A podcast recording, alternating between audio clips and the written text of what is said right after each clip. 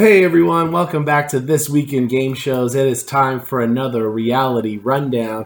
I am two time game show loser, JD Lape. And this week joining me is my good friend and partner in hashtag Team Holding Hands, Neusha Raffijandi. Neusha, how are we doing today? I'm all right, JD. I'm all right. It's been a good day. Awesome. Well, thank you for joining me on the podcast. I know that you and I talk a lot about the Amazing Race, so it's nice to do this officially with the microphones. Yeah, it's definitely a lot of fun.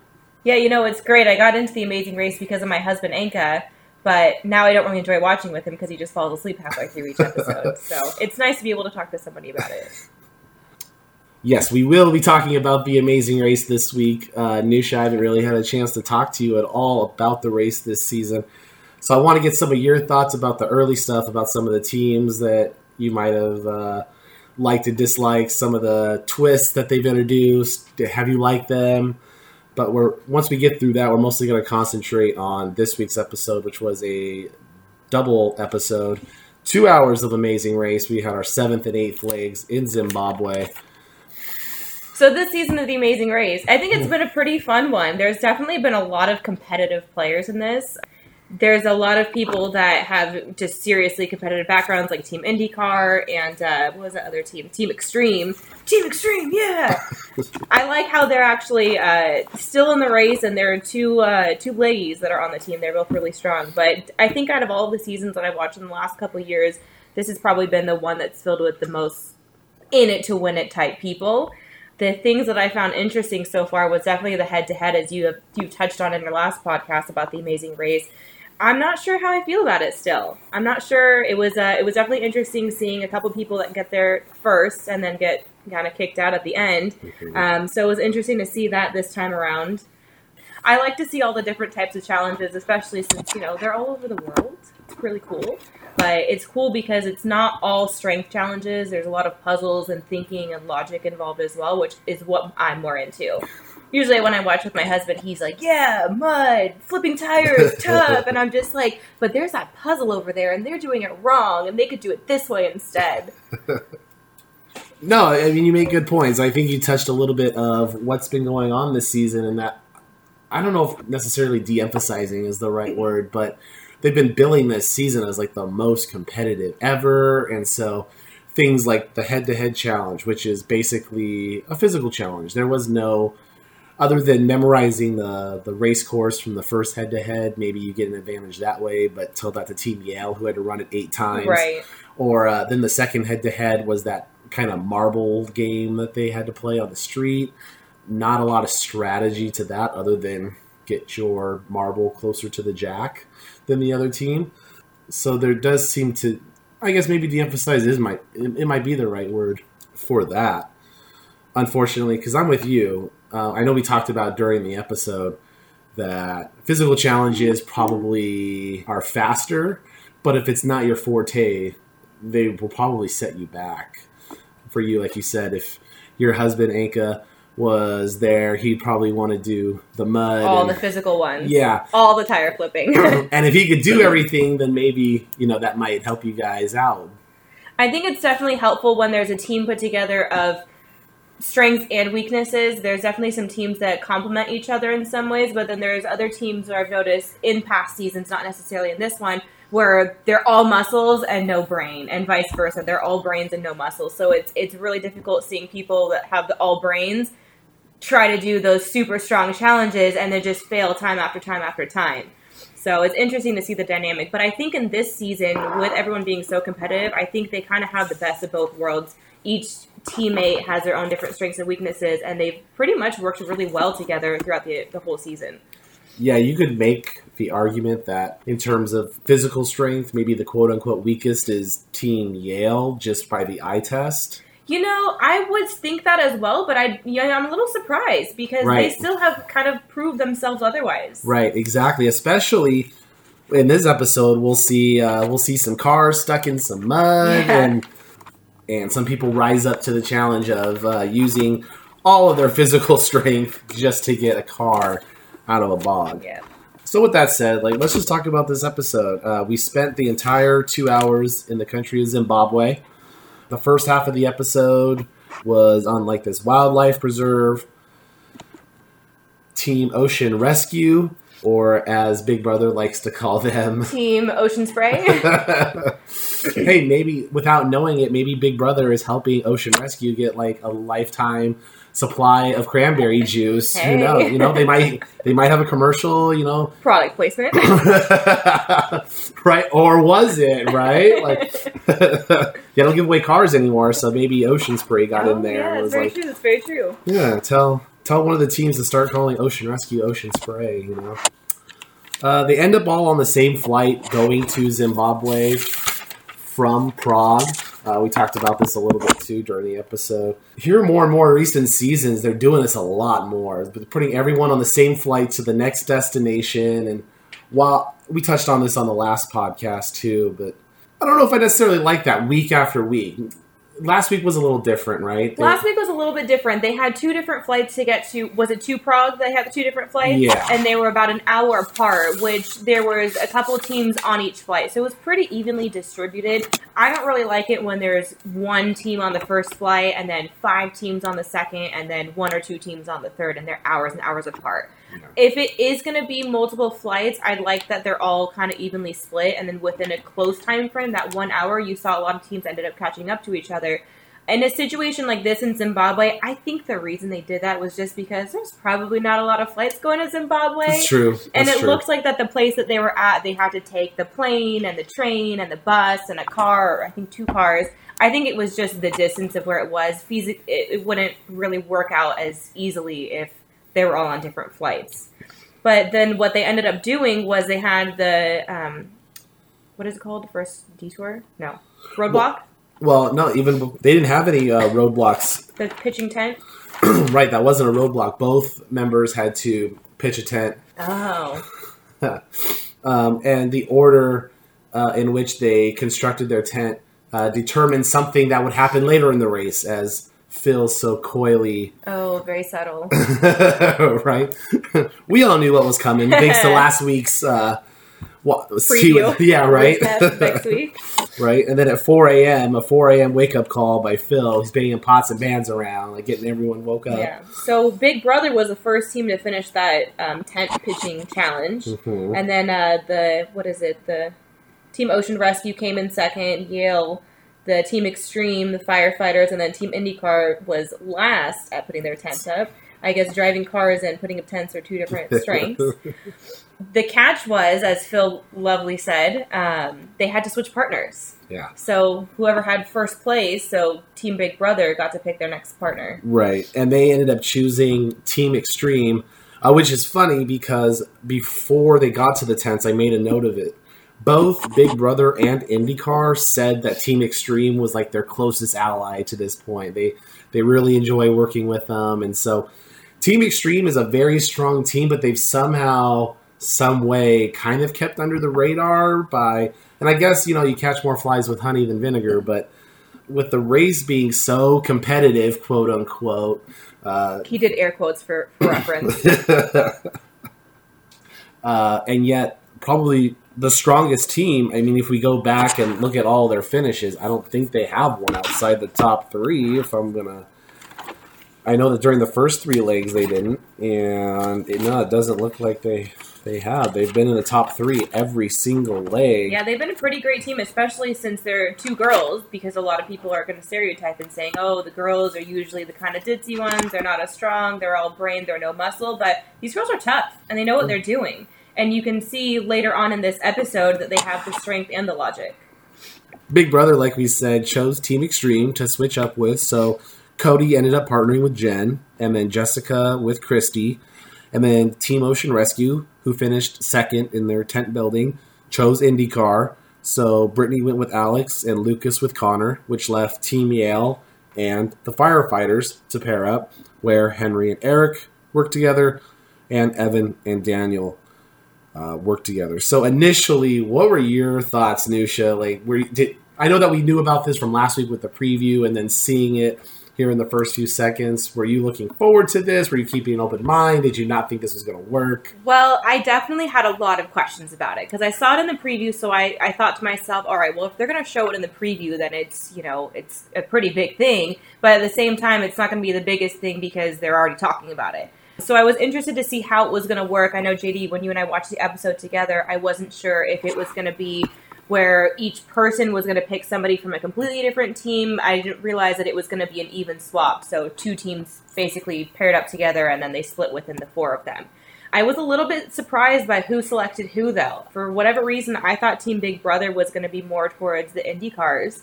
And I thought Team Ocean Rescue was going to go for, I don't know, definitely not Team Big Brother, I can tell you that. if there's one thing we know, those two teams are not friends but along those lines, though, I, my biggest thing was how long is this going to last? Because Phil specifically said until further notice, you guys are paired up. So mm-hmm. are they going to hit the mat together? Are they just going to do one challenge and team back together? Are they going to have another head to head when they get to the mat? You know, it was kind of up in the air. So it was really interesting to see. I mean, are they going to go to the next leg together? So that was definitely kind of keeping me on the edge of my seat to see how it was going to continue from there. But that was a really interesting twist. Yeah, this isn't the the first time Amazing Race has kind of paired teams together. This is definitely the first time for this specific twist, but in very early seasons, especially the one that comes to mind is the very first All Star season, which was season 9 or 10. I remember they used to implement things called the intersection, where you get to a clue box, it would say intersection, and the team would have to wait for another team to then come to the clue box as well, and then those two teams would pair up and race together as a foursome through one or more challenges. I think this is kind of a, a offshoot of that. Uh, obviously, they're not working as a foursome, but when you have two teams and they split off evenly, as you mentioned, so you had one big brother, one extreme on two different teams, well, you should work together as a foursome to complete a task. And their first one was to take a raft down a river and find these canteens on these small little islands. And Big Brother and Extreme did it the best. I felt. Yeah, they definitely worked together. Yeah. very subtly, which I like. Yes, yes, they weren't obvious. Like, hey, Jess, look over here. Yeah, no, they they got their attention by waving their arms and pointing. that was definitely great teamwork. I think another thing that they could have done. Not necessarily that team, but just all the teams in general, was that they had to look at the different islands for the clue, which was the the clue in between two canteens I think those two teams, the pairs, could have gone and said, "Hey, we're going to look on this side. You guys look on that side. We'll meet up in the middle, and you know, if we find it, we'll tell you exactly where it is." Yeah. Because they had to assume that at one point they were going to pair back together with their partner. So, I mean, what's the advantage of you know helping your other teammate, basically? Yeah, and that was one of the big questions we both had was was this going to last until the end of the leg? Because with that intersection, there would always be one or two challenges, and they would go back to regular racing before the pit stop. They never went to the pit stop as a foursome. Whereas this one, we're still in the dark on are they going to complete this challenge and then become their regular teams again? Or are they going to continue racing, do another challenge, or will they even go all the way to the pit stop? Right. Uh, we will find out what happens after they complete this challenge, but let's talk about this challenge. It was a detour. It was. And so we have the option of Rhino Track or Bushwhack. Can I just say really quickly? I love the funny names that come up for all these detours and roadblocks and everything. This was a pretty clever one. For Rhino Track, you had to explore the nature reserve on horseback and find evidence of hunters and poachers.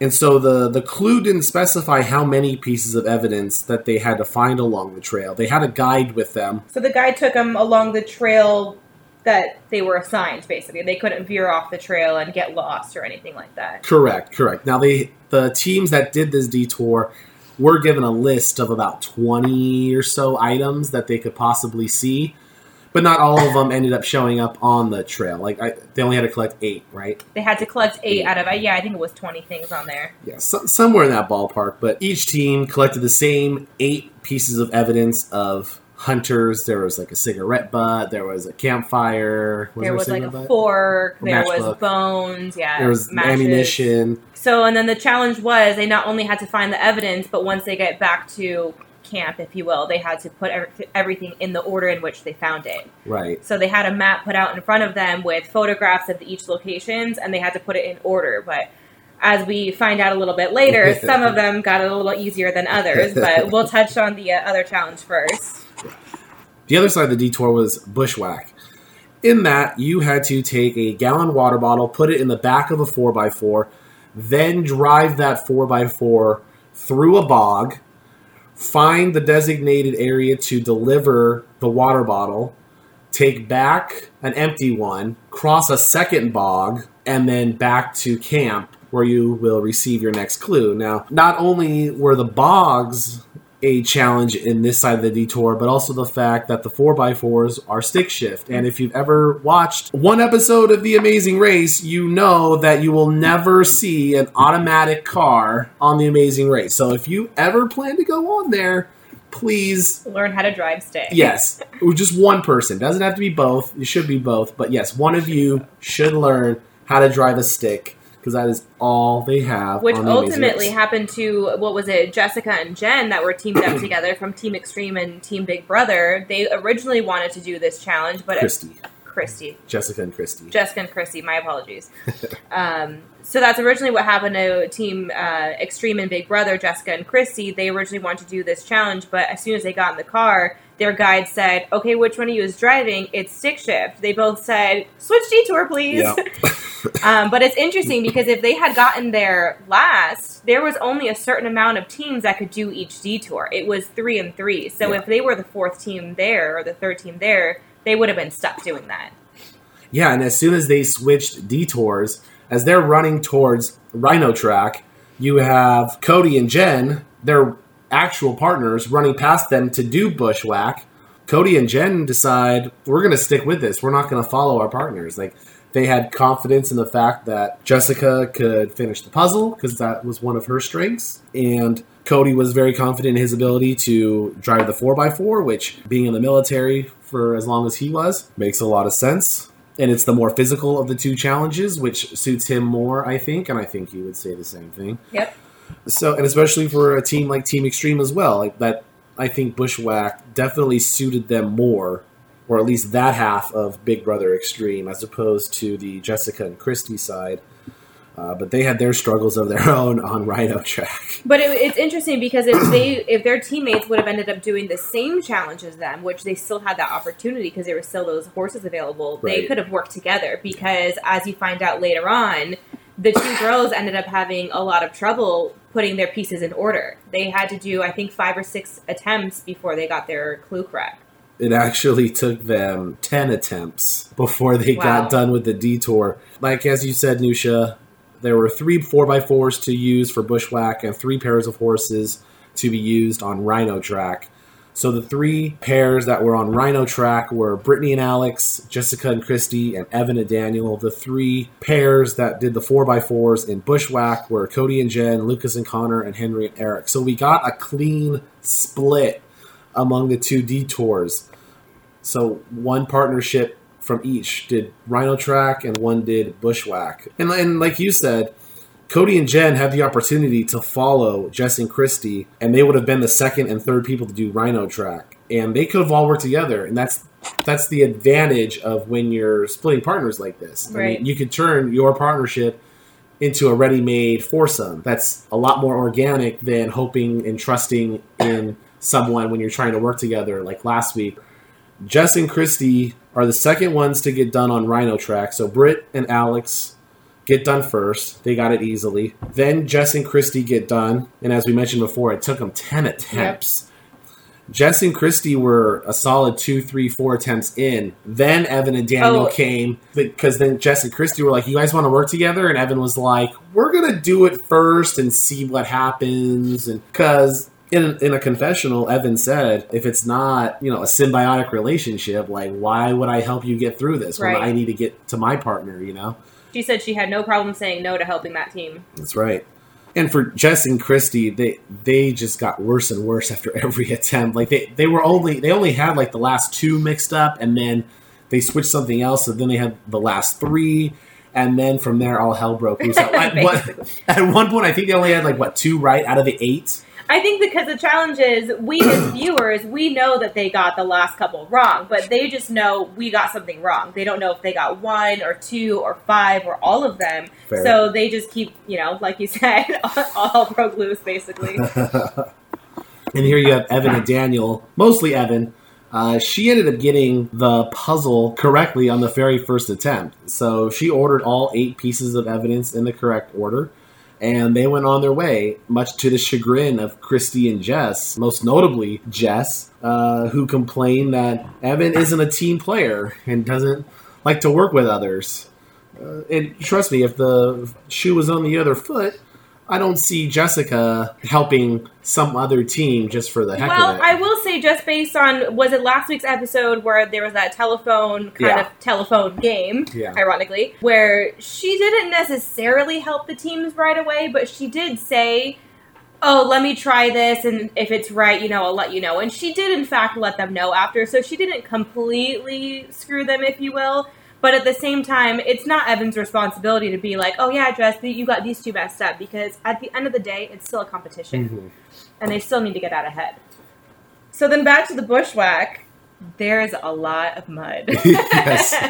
Yes. And you would think common sense would kind of take over a little bit. But if you're not used to driving through mud or or deep water, then you're not really going to know the best path through these bogs. When they got to each of the two quote unquote rivers and their instructor told them to get out of the car and walk through them because if you can't walk, you, You can't, can't drive. drive. Right? So you had to walk through these muddy bogs, some of which got to waist and a little bit waist deep, a little bit higher. yeah. You know, so the, these were pretty deep, and in certain parts were a lot easier to traverse than others. So Cody was able to find the right path on both times they had to cross. Yeah, he kind of plowed right through it. No, no hesitation. I think he also had a little bit of an advantage because the car that they picked was a little bit higher up than the other four x fours. Oh, you think so? I think so. Okay, I didn't pay attention to that part, but What? JD didn't pay attention. I mean, No, I would. it looks like the car did have a little bit of a higher suspe- suspension compared to the other two that hmm. the racers were using. So the other two teams, Lucas and Conor and Henry and Eric, uh, both experienced some trouble at the second crossing. Henry and Eric, especially, I didn't understand what they were doing because Lucas and Conor were already stuck. Henry and Eric were almost following right behind them. It's interesting because Alex from Team IndyCar, when he walks through to kind of test the waters, he was in the deepest part. He walked through completely the deepest part, and then the other team just that's exactly where they drove through. So I'm wondering, did they not walk through that same area? Maybe the taller guy walked through. He has longer legs. It wasn't as deep for him. I'm not really sure, but they ended up getting stuck almost immediately. Yeah. And for poor Henry and Eric, they got stuck on the far side of the crossing versus Lucas and Conor were kind of stuck on the near side. So when they were trying to pull the 4x4 out of the ditch, Lucas and Conor really only had about five, ten feet to go. And it was still a lot of work because the, the winch was only pulling the, the 4x4 maybe like an inch or two at a time. Right. You know, like it wasn't it wasn't easy. But then Henry and Eric were on the far side, like we said, and that was just that much more work. But they, I think they kind of brought it on themselves They by definitely did. kind of following the same path. And we didn't see, I don't remember seeing Lucas or Conor or Henry or Eric getting out and walking that second crossing. Do you? Lucas and Conor, I do remember, and I apologize. I think I said Alex instead of Conor earlier, but yeah, Lucas and Connor definitely they walked through, but I don't remember seeing Henry and Eric. Eric walk through it. Hmm. But what I did find interesting was that when they had to, what is that tool that they use to bring the car up? The winch. The win, the, the winch. What did he? uh What did he call him? what did Conor call, call Lucas? The the winch king. the Winch King. So Lucas, the Winch King, and he actually is very deserving of this title because he worked that winch like there was no tomorrow. he put his whole body into it and just winched it back and forth. I don't even know if that's correct. but uh, but the other team, man, both of them had to get out of the car and both of them had to physically, with everything in them, move that winch, and they didn't make nearly as much progress. So No. they was that was definitely entertaining to watch. I will say. Watching two guys on one winch. Watching two guys struggle. I think the best part of this leg was in a confessional, Conor wanted to see an instant replay of anybody who was able to get through that second crossing on the first try because it was impossible. So cut straight to Cody and Jen back to on their on Oh, their crossing. right through it. Right on their first try. That was great editing on the producer's part. Yes. so after they get done with the detour, they get their next clue, and it says proceed to the pit stop. Now we had a couple of theories on what might happen. um, seeing as how we were still in mixed teams. We one of the ideas was that possibly the team that came in last, it could be a one-on-one head-to-head, and whoever lost it would go home. Right. Right, and then the other one. Another theory was that they'd continue with their other per, other teammate, their new teammate, onto the next leg Right, but with the speed bump, maybe. with the speed bump. Yeah. Right, because it was a non-elimination leg. we were thinking that both teams in the bottom would get a speed bump. Right, right. Whoever came in last, which in this case ended up being Jessica and Kristi. So Cody and Jen were the first to actually get there, but then their partners did not get there until the very last, so they could not check in until their partners got there. However, Phil told them that they were still racing, so in essence, it was just one giant leg. Yep. Yeah, I, I noticed that they've done that. I don't know if this has been consistent over the course of the series or just in the last few seasons, but they have done a few times where as soon as you get to the pit stop and you check in, here's your next clue, you're still racing. So it's a it's a fun little twist that they do, especially since these two challenges didn't take nearly as long as some other challenges did. So it's like, hey, your day's just getting started. Keep on going. To your question, Neusha, yes, they have done it throughout the the series where they had a, a keep racing leg. Now, sometimes they've incorporated speed bumps, and sometimes they haven't. So maybe I'll have to check my Amazing Race history on that. But I, I, I feel like that You they should have. check your spreadsheet. For those of you that don't know what she's referencing, when I went on Who Wants to Be a Millionaire, I did let the producers know that I had a trivia spreadsheet that I used to help me study, and so that was a big talking point while I was on that show. However, I do not have an Amazing Race spreadsheet, so I will have to use other means to find the information I'm looking for. So teams left two at a time from Phil to continue racing, obviously. The first two that left were Ocean Rescue and IndyCar. Then Yale and the firefighters left a ways after them. And then a little bit after them were Big Brother and Team Extreme. However, Big Brother and Extreme caught up to Yale and the firefighters, so the four of them kind of were making the back of the pack. So at the first clue box, where we find out we have the detour, we also see another double U turn for the Double second U-turn. second week in a row. Double U turns are brutal. Yeah. Now they're doing it different this year. It's not the biggest deal in the world. I'm just curious as to why they're doing it this way, but they're having them U-turn people before they even see what the detour options are or do a detour. Because in years past, you know, you get the clue saying detour, the, you know, A or B, caution, Caution, double, U-turn ahead, yep. Yeah. So you do one, and then you head back after you complete the detour. You'd go to the double U-turn mat, Right. decide whether or not you want to U-turn someone, or find out if you've been U-turned, and then you go on your merry way. But this season, second week in a row, you're you're U-turning someone before you even get the detour clue. Does that does that bother you? Is it I just mean, a big deal? Like for me, that doesn't really bother me too much. Right. It's, it's it's there or it's not. It doesn't Exactly. really matter too much as long as you're not the one that's being double U or the one Right. that's being U turned. Right. Then you know. But so the teams that decided to do a U turn were surprise, surprise, Team Ocean Rescue, and surprise, surprise, they U turned Team Big Brother. that was a huge shock. I didn't expect that at all. What about you, JD? yes, I, I I can't believe that they would take this opportunity to do that to Big Brother. Um, Yeah, You know, I feel. I'm sorry. I feel like out of all of the teams, this is like the only one, the the only two that are true rivals in this season. Right, right, yeah. It just because it just seems like whenever teams have kind of clashed, and I don't even know if "clash" is the right word because we've seen previous seasons where teams have been at each other's throats. But if there are two teams that you said, like you said, are rivals, it would be Ocean Rescue and Big Brother, just because of Brittany and Jessica have had a contentious relationship on the race. First with the gnome incident, and then last week with the phones. Brittany didn't appreciate it, so we have that. Yeah, big surprise. Team Ocean Rescue or Ocean Spray did that to Big Brother. And then right behind them, IndyCar goes ahead and uses their U turn. And they U turn Team Yale. Right. But the reason I think that they did that was not out of anything personal, but mostly out of they see that Team Yale are very strong competitors, and they Mhm. wanted to try to knock out the stronger players out of the game. Yeah. And you really can't fault them for that. I'm okay with strategic decisions on the race. Like uh, you mentioned before last week with Jessica and the telephone oh, how won- I was talking about how she didn't essentially help them right away, but then as soon as she got her clue, she's like, "Oh yeah, guys, this is the real phrase." Yeah, because she wanted that head start, but then she didn't want to burn bridges, but she kind of burned them anyway, unknowingly.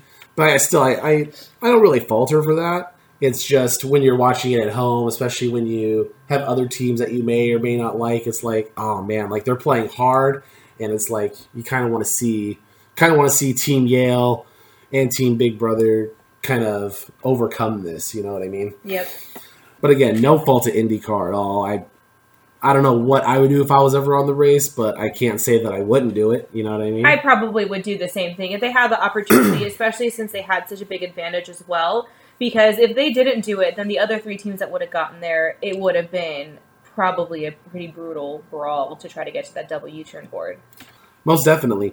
I think the biggest surprise, Neusha, is the fact that we see the front runners on this leg, Ocean Rescue and IndyCar, using the U turn on two others. It's happened more and more here in more recent seasons, but when the U turn was first introduced, I think you saw more and more of the teams in front not worrying about it and letting the, the teams in the back of the pack fight each other out. Because there's there really is no reason to use it per se when you're ahead because then you're just putting a target on your back if they happen to stay. And in this case, both teams that got U turned stayed. So now Ocean Rescue IndyCar have to watch their backs. A little bit. Spoiler alert. Oops, sorry guys. I think there's definitely two. There's two different ways to go about the double U-turn board. It's a to get your biggest competitor out of the race, or B to get your closest competitor out of the race. Like if you're the second to last person Yeah. and you want to get that last person out, then that's you know an advantage for that double U-turn. But Right. and that's what Big Brother did last week to the- exactly. the, but. I think for Team Ocean Rescue, that was a very personal decision. And Yep. for Team IndyCar, they just they just knew that they were up against some really great people with Team Yale. Right. Yep. Hundred percent agree on Yep. both assessments. So when we get to the detour, we have two sides of it. One side, handle with care. The other side, just get it there.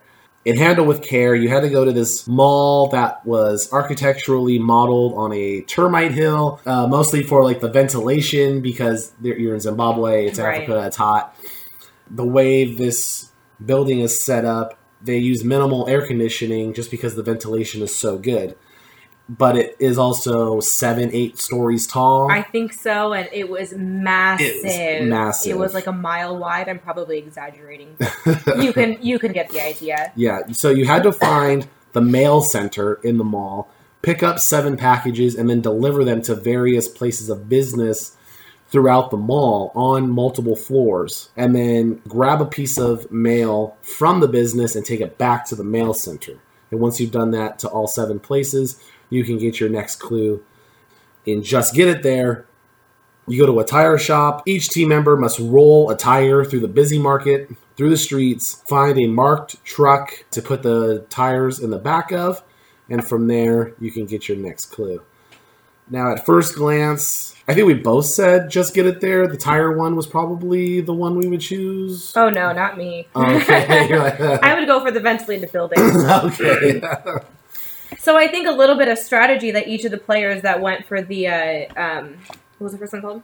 Handle with care. handle with care. I think the strategy that a couple of them missed was they didn't know where any of the packages were going, and instead of figuring that out first, they just grabbed a handful of packages and try to figure it out. So they went to an information desk and they said, "Oh, this is on the sixth floor. This is the seventh floor, what have you," and they started running there. Well, they didn't realize that some of the locations were right next to each other or on the same floor at least, and they ended up having to double back a lot. And in fact, one of the packages ended up going, or they had two packages that ended up going to the same place. Right. So if they would have maybe figured out where they all went first, since it looks like the information desk was fairly close to where the mail was, they could have at least taken the two packages or um, that they needed for that one place. And I think the location was actually written on the on the package where it was delivered to.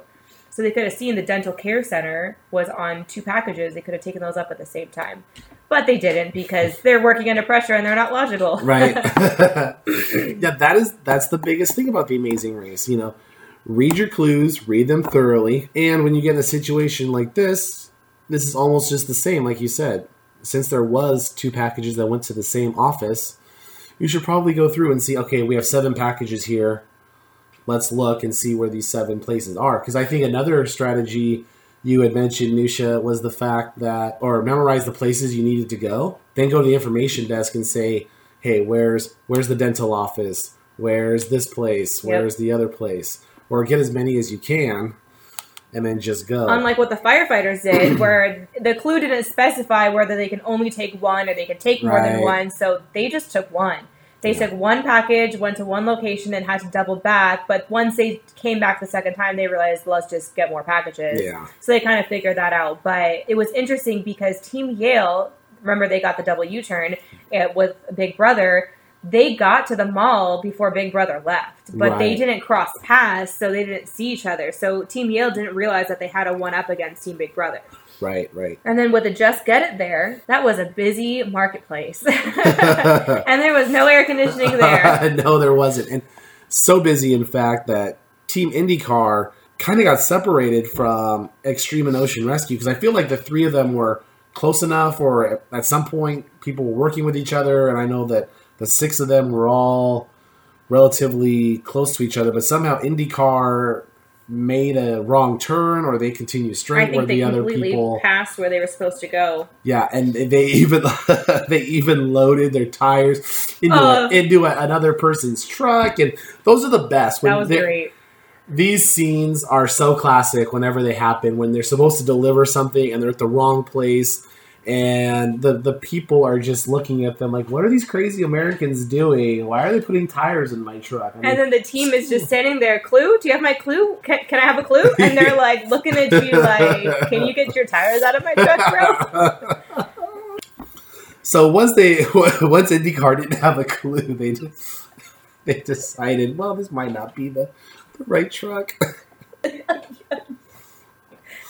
Uh, Did you, by the way, state when we started this podcast that we both are kind of sick?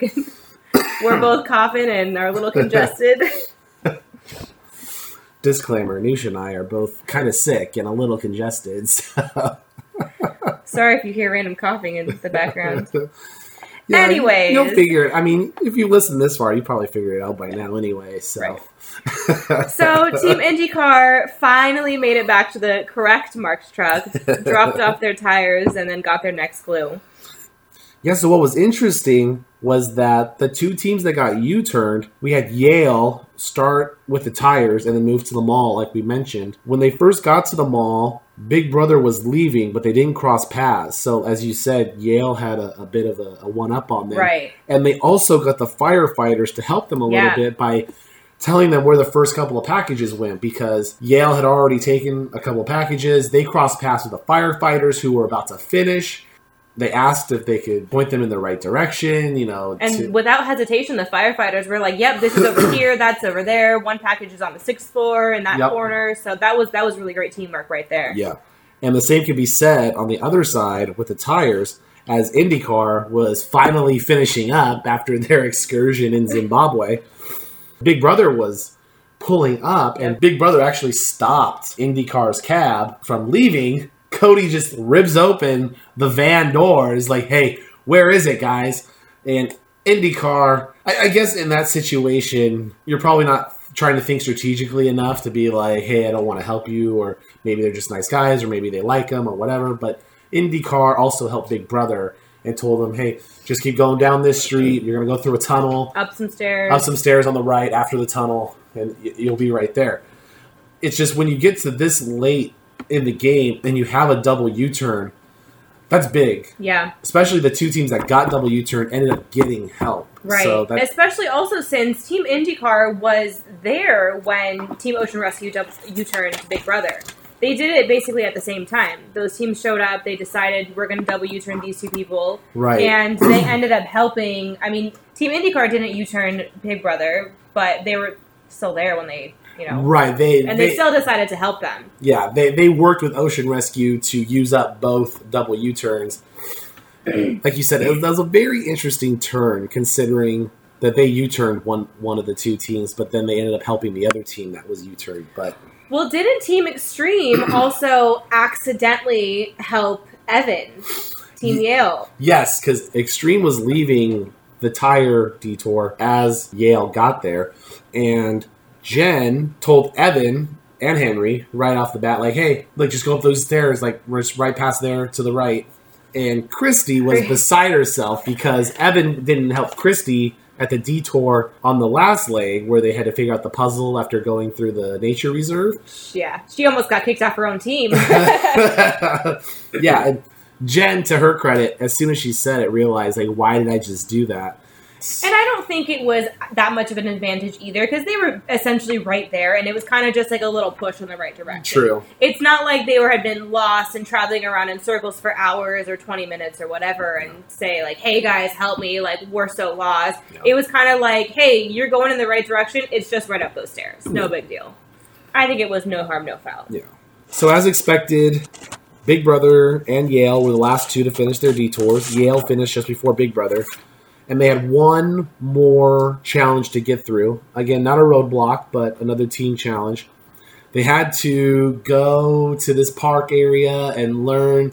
They learned a song. They had to learn a song and some dance. Well, they didn't really have to learn the dance. I moves, think they just needed to show a little enthusiasm. I got excited because when they were showing the preview of the detour, I was like, "Oh my gosh, it's a dancing challenge! I am all over this." Yeah, right. It ended up being a singing challenge, which is a little less exciting for me personally, but it was still a lot of fun. But basically, they had a song, and there was two parts to it, and each partner had to sing a certain part of it, and then they had to come together and sing at the end. But the dancing kind of came in where they just had to show their enthusiasm and shake their hips and not be relying on the paper in their hand for their words. So, which team came up first in that? So the first team that got there was Team Extreme. Uh, the second team was Ocean Rescue. IndyCar was third. Firefighters fourth. Yale followed up by Big Brother in last place. Yeah, I know you and I were both agreed in the fact that we would much rather have choreography and the dancing if we were doing it, but probably for entertainment value. While bad dancing is pretty entertaining, listening to people trying to sing and sing off key, off beat, everything. off everything Off you could words. imagine. Yeah, right. off words. Uh, it is probably more entertaining to watch that than missteps on, on the dance floor. So, do we know who had the most attempts? Because I think like, I want to say it was Team Extreme. So do I. I because I, I I feel like they what 10, 11, 12 attempts something like I'm not sure exactly how many. It was definitely more than five. Yeah. Yeah, Team Extreme definitely had the most attempts, and it was. Is it Kristi that was having the most trouble with it? She Yes. was just not getting it. She was just off pace a lot, and it was it was taking a lot out of her. You can tell she was getting really discouraged and really frustrated. But then by the end, she's like, "All right, I got this. I'm gonna have some fun. I'm gonna shake my hips." And and they de- they actually ended up doing a pretty great job. But I would say that this was a pretty entertaining challenge to watch. Yeah, I would I would totally agree because the best part is when you have like these subjective competitions like this where you have a judge that needs to say, "Okay, you did it well enough." It- It's so great when they have to like cut them off right in the middle and be like, "Man, you guys are really bad at this." and then the look on their faces, like, "What did I do wrong?" right? Like no one knows that they did wrong at the time, and especially Cody for Big Brother. He Cody from Big Brother and then Kristi from Extreme, I think, were the two that had the hardest time. Like they were doing what they could. They thought they were getting it right, and when they were told that they were off beat or not doing something right, they're just almost shutting down in a way because they were just like, I don't know what I'm doing wrong. I'm kind of over it. Like I'm just I'm doing my best. I don't understand what I need to do now. What I didn't like about Cody from Team Big Brother was that he not only was acting like that, he was kind of like, you know, Jessica was like, "Are you going to keep rehearsing?" He's like, "No, I'm not going to rehearse anymore. I'm done." He was kind of like, "Eh, I'm over it" type attitude, which I didn't really like that. I mean, you're in the Amazing Race, you're racing for a million dollars.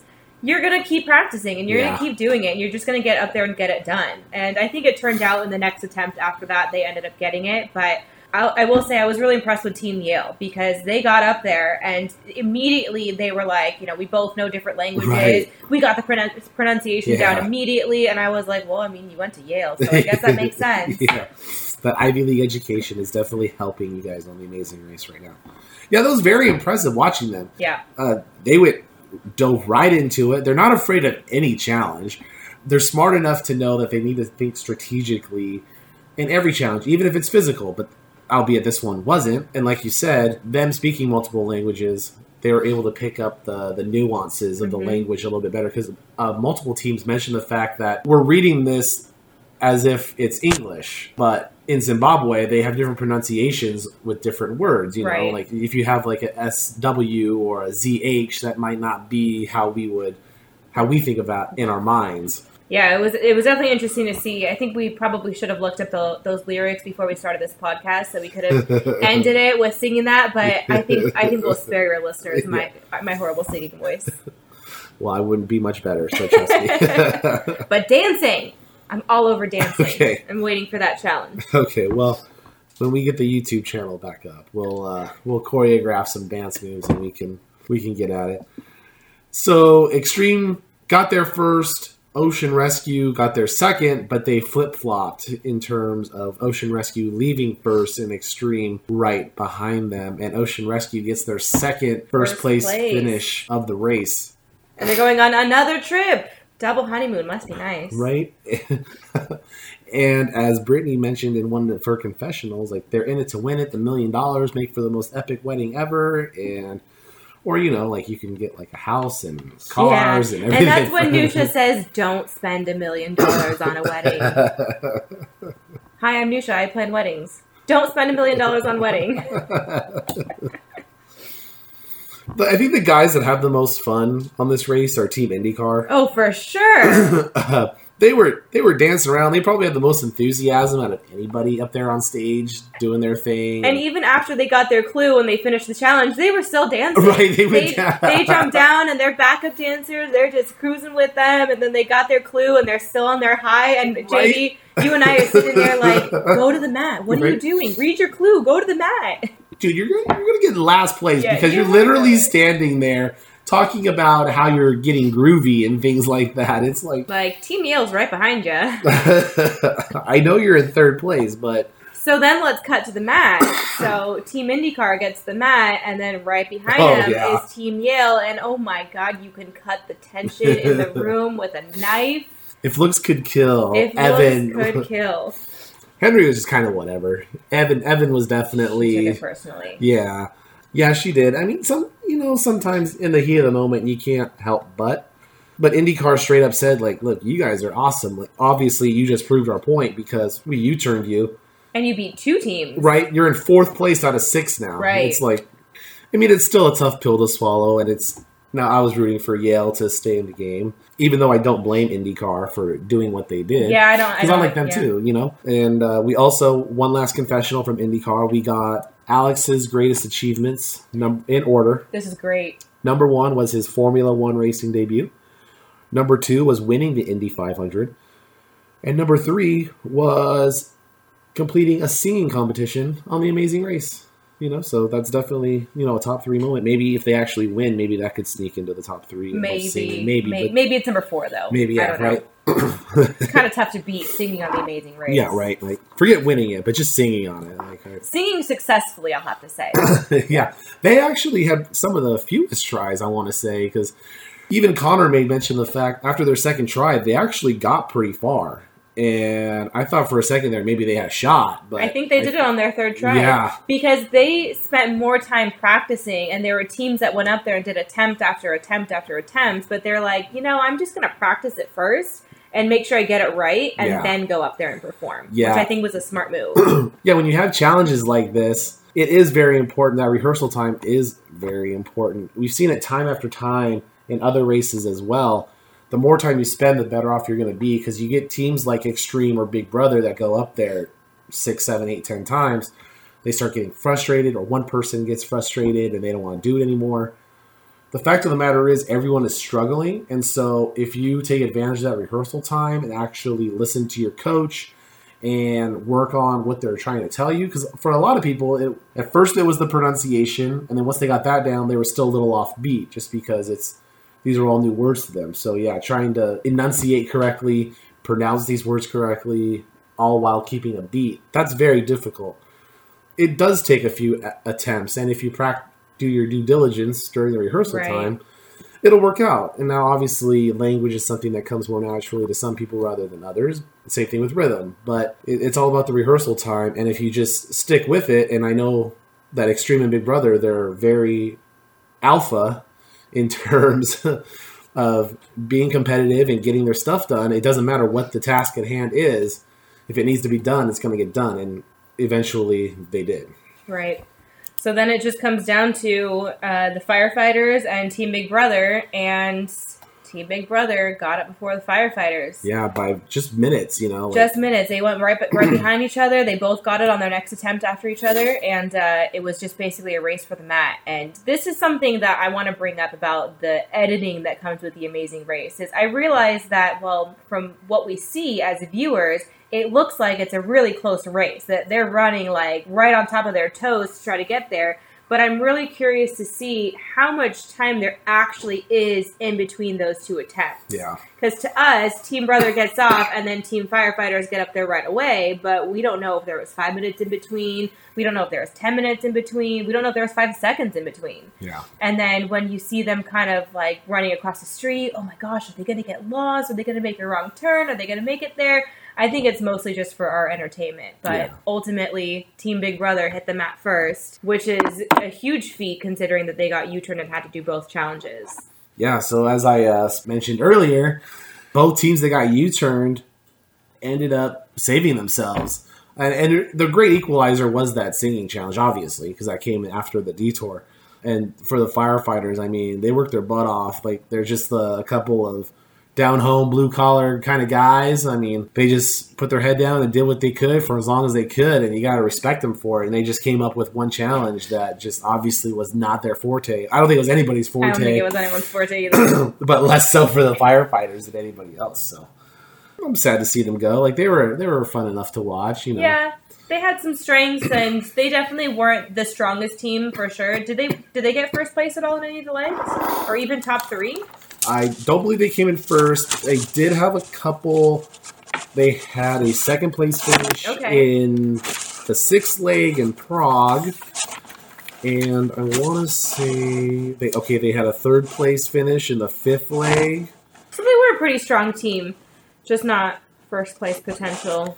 they were in the bottom half of the first few legs.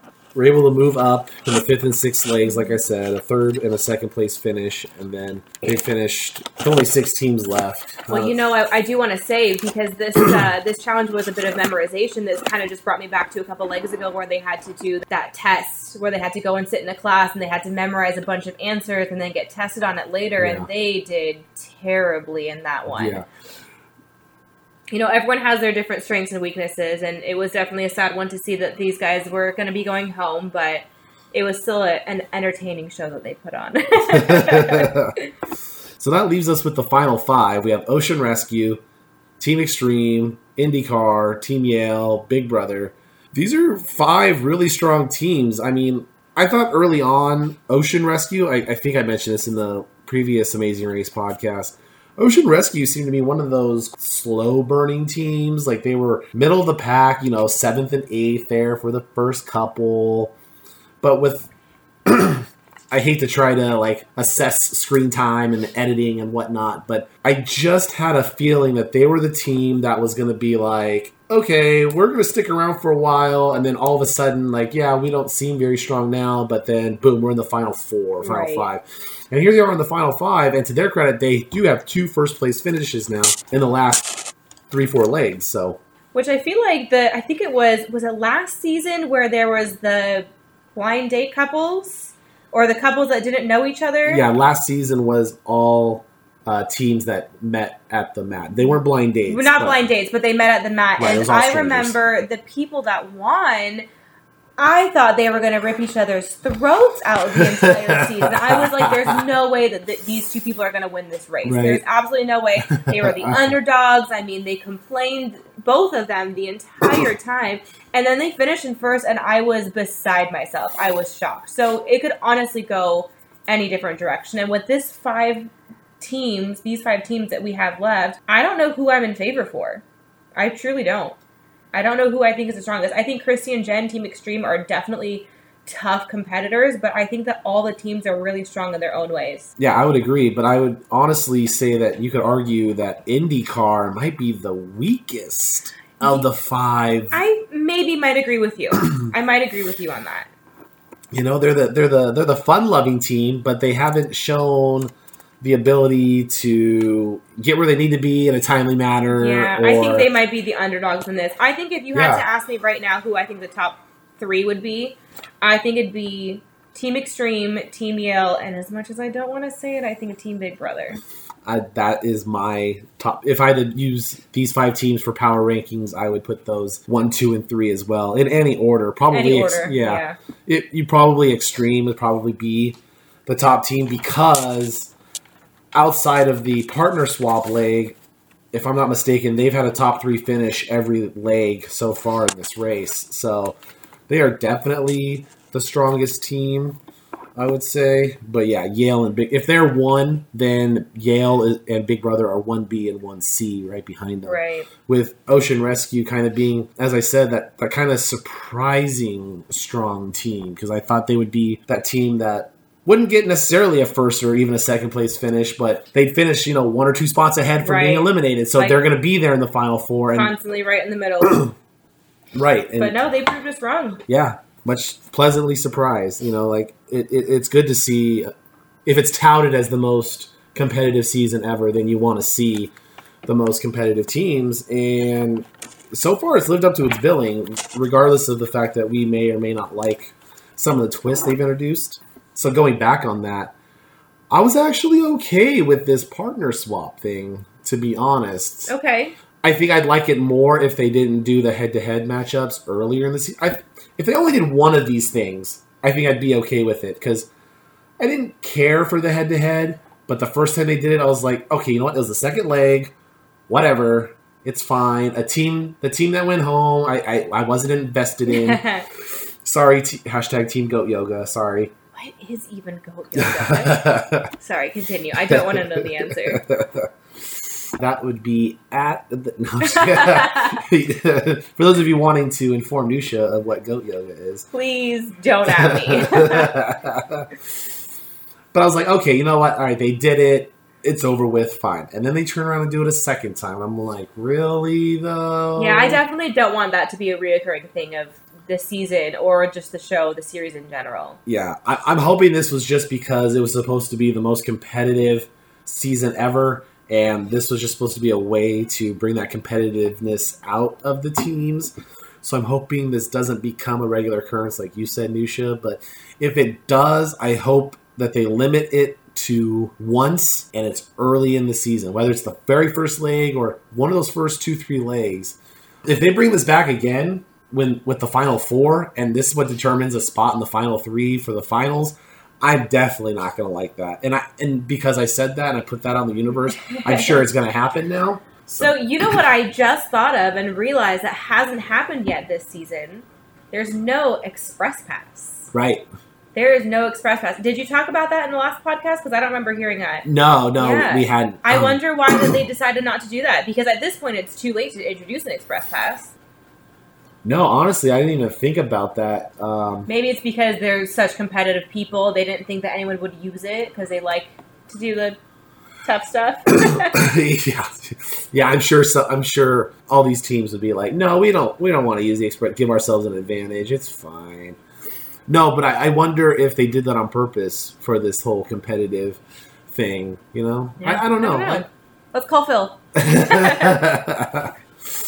you know, I I don't mind that it's not there because honestly, I I didn't even think about it. But I also do like it when it is there. Like they had it pretty much every season for about what 10, 12, Yeah. 15 seasons. So it, it's as much a part of the game as anything else.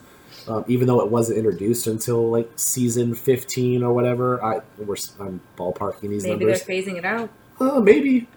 Maybe it's just one of those things that they're gonna, if we're lucky enough to get more seasons of the Amazing Race, maybe, you know, some some seasons will filter in like the Express Pass, and then some seasons will get like this head-to-head showdown No. thing, and you know, I vote Express Pass. Right, Get right. rid of the head to head. Phil, Right. if you're listening. right? Because the races we know it, it wasn't like that originally. I mean, speed bumps came in a lot later.